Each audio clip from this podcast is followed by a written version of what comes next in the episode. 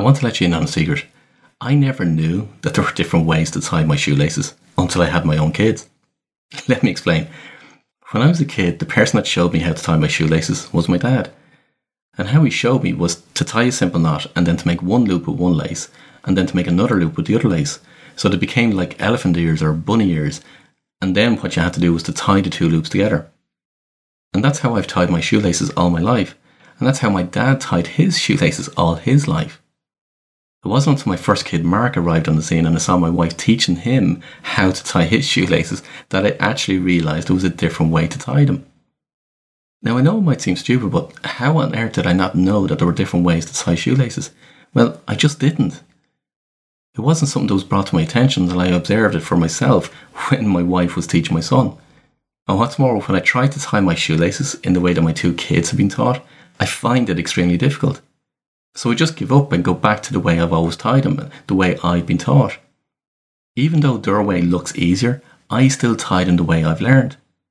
And here's the thing if you were to Google the different ways and how to tie shoelaces, you'll find that there's more than 15 different ways to tie shoelaces. It's amazing. Who would have thought? So, why am I telling this story? Well, we all learn patterns and behaviours as we're growing up. In this case, it was the pattern and behaviour of tying shoelaces. And when we realise that there's other ways of doing things, even though it might be easier, we still continue doing things the way we've always done them, and in the pattern of behaviour that we learned from, in my case, from my dad. And when we realise that there's different ways of doing things, we actually feel a bit stupid, especially when the other ways are easier. And even when someone shows us a better way, even while it's easier, we find it difficult to do it, all because we're so used to doing it in the way we've always done it. So we continue playing out our patterns and our behaviours the way we've always done it throughout our whole life. That is, until we stop. So, where else in your life are you tying your shoelaces in the same way you've always done it? In other words, where else are you playing out the same patterns and behaviour you've always played? And the answer is everywhere in your life. Until you consciously change the ways and how you do things and make the effort to change. I'm not just talking about how you put your jumper on or how you put your jacket on or the order in which you eat your food or the sequence of things of what you do when you get out of bed in the morning to time that you actually go to your office. I'm talking about each and every aspect of your life. And while there are some patterns and behaviours that work for us, there are many, many more that don't work for the good of us. On an earlier episode that I called Work and Play, I spoke about beliefs, but there too are patterns and behaviours that are playing out.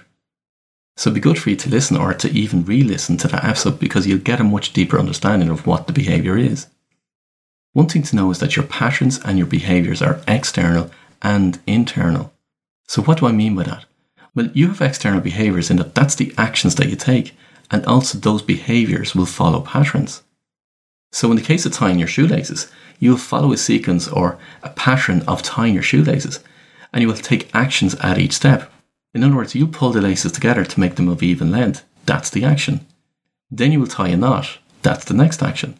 And then you make two elephant ears or two bunny ears. That's the next action. In other words, the actions will follow a pattern.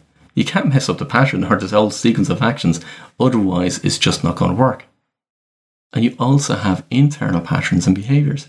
Well, that's your thought patterns and the mind actions that you'll actually do. So when something happens or something is triggered, your mind will do something. In other words, it will start a thought pattern. Then with that thought, it will lead to the next thought and the next and so on. In other words, your thoughts follow a pattern and a behavior. That is, until you decide to do things differently and to think differently. So your patterns and behaviors are external and internal, and they play out in every aspect of your life. Not only that, but they're also somewhat unconscious because we'll carry them out like as if we're on autopilot. We don't actively think about the patterns and behaviours, we just do them automatically. Now, let me give you an example of one that comes up regularly with clients. And this is one that everyone will be able to connect with. And that is where you seek permission to do something. And that can be to do something for yourself or for someone else. It doesn't matter. You'll still seek permission. And you'll do it on autopilot. That is, until you bring your conscious thinking to it. So let me show you how it plays out. Say, for example, you're with a partner or a spouse and you want to do something for yourself. That can be that you want to go for a walk on your own, you want to go play golf, you want to go on a trip on your own, whatever it might be. But because you're with your partner or your spouse, you feel you can't do it for whatever reason. The reason doesn't matter right now. So think of moments when you want to do something for yourself or by yourself, but you're feeling difficulty in doing it because you're with your partner with your spouse and you're concerned about what they might think. Have you got one? Well, hopefully you have, and don't be afraid because everyone has multiple examples when they look hard enough and they're being really honest with themselves. So when you have an example for yourself, observe it. Observe what happens. You want to do something for yourself or by yourself, but you're concerned because you're with your partner or your spouse for whatever reason. It might be what they might think, what they might say, or how they might feel. Uh, there's a multitude of things. But you don't know how to approach with your partner or your spouse. You're concerned either for yourself or for them. So you ruminate and ruminate, and before you know it, you don't do what it is that you want to do. Does it sound familiar? Well, it should do because it plays out in each and every aspect of your life and with and for everyone. It might not be your partner or your spouse, but there will be someone. Why is that? Because it's a pattern and a behaviour that you've learned. Just like how you learned how to tie your shoelaces, you play out a pattern and behaviour. So when it comes to doing something for yourself or for someone else, you seek permission. You might not overtly or consciously seek permission, but you still do it. And how do we learn this pattern behaviour? Well, pretty much the same way we learned how to tie our shoelaces. You see, when you were a kid in school, if you wanted to do anything for yourself, you had to ask for permission. If you wanted to go to the toilet, you had to put your hand up until the teacher saw it, and then you had to verbally ask for permission to go to the toilet. And in Ireland, we had to say it in Irish, Omil Cadagum Dulgadi on Irish. Now, right now, I can mentally hear all the Irish listeners laughing as they recall having to say that sentence. And for non Irish listeners, what it translates into is Do I have permission to go out to the toilet? So, for one of our most basic needs, we had to ask for permission. When it came to doing any activity in school, it was reliant on the teacher to tell us, or in other words, to allow us to do what it is that we want to do, whether it be to go out and play or to do an activity. Then, when we were at home, we were taught to ask for permission to leave the dinner table, or if we wanted to go out and play with our friends, we were taught to ask for permission. Or if we wanted to go to a party, we were taught to ask for permission. Think about it for yourself. All the times you had to ask for permission before you were able to do something for yourself. And if you've got young kids, think of all the times they come to you to ask for permission. Now, my kids are well grown up, but they still ask for permission in different ways. They may not see that they're asking permission, but that's ultimately what they're doing. They might ask for our opinion on something, but if you really dig deeper with them, really what they're doing is asking for permission. So when you can observe all the times your kids ask for permission, you can then realize how you too learned how to ask for permission to do something for yourself. And you still ask for permission to this day in many areas of your life. But when you're asking for permission, what's the impact? Firstly, for many, they don't see it as being that they're asking for permission. They see it as a general courtesy and so on. But that's not really the case.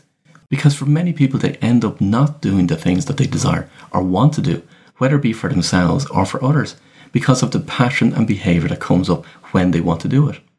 And when that happens, then their confidence decreases.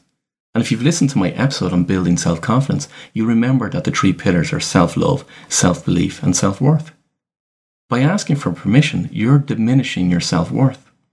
And if one of the patterns that they learned as a kid was if they asked for permission, they got denied or said no to most of the time, then you can imagine how that pattern is playing out for them in their life right now and how their confidence is. Is this deep? Yes, it really is. But you can see how it affects us achieving our full potential. Now, I know the first thing that's going to come up for people is that they'll say that it's not about asking for permission from their spouse or their partner, it's about communicating with them what they're doing. Well, that's one piece, and of course, communication is important in all relationships. But you will still find areas in your life where you will be unconsciously be asking for permission. And to add another layer onto it, the next thing that comes up for people is guilt guilt for them to do the things that they want to do for themselves or for others, or, or guilt that they didn't go according to a set pattern. And let me explain this. Guilt comes from the perception that we have done something wrong or that we've hurt someone.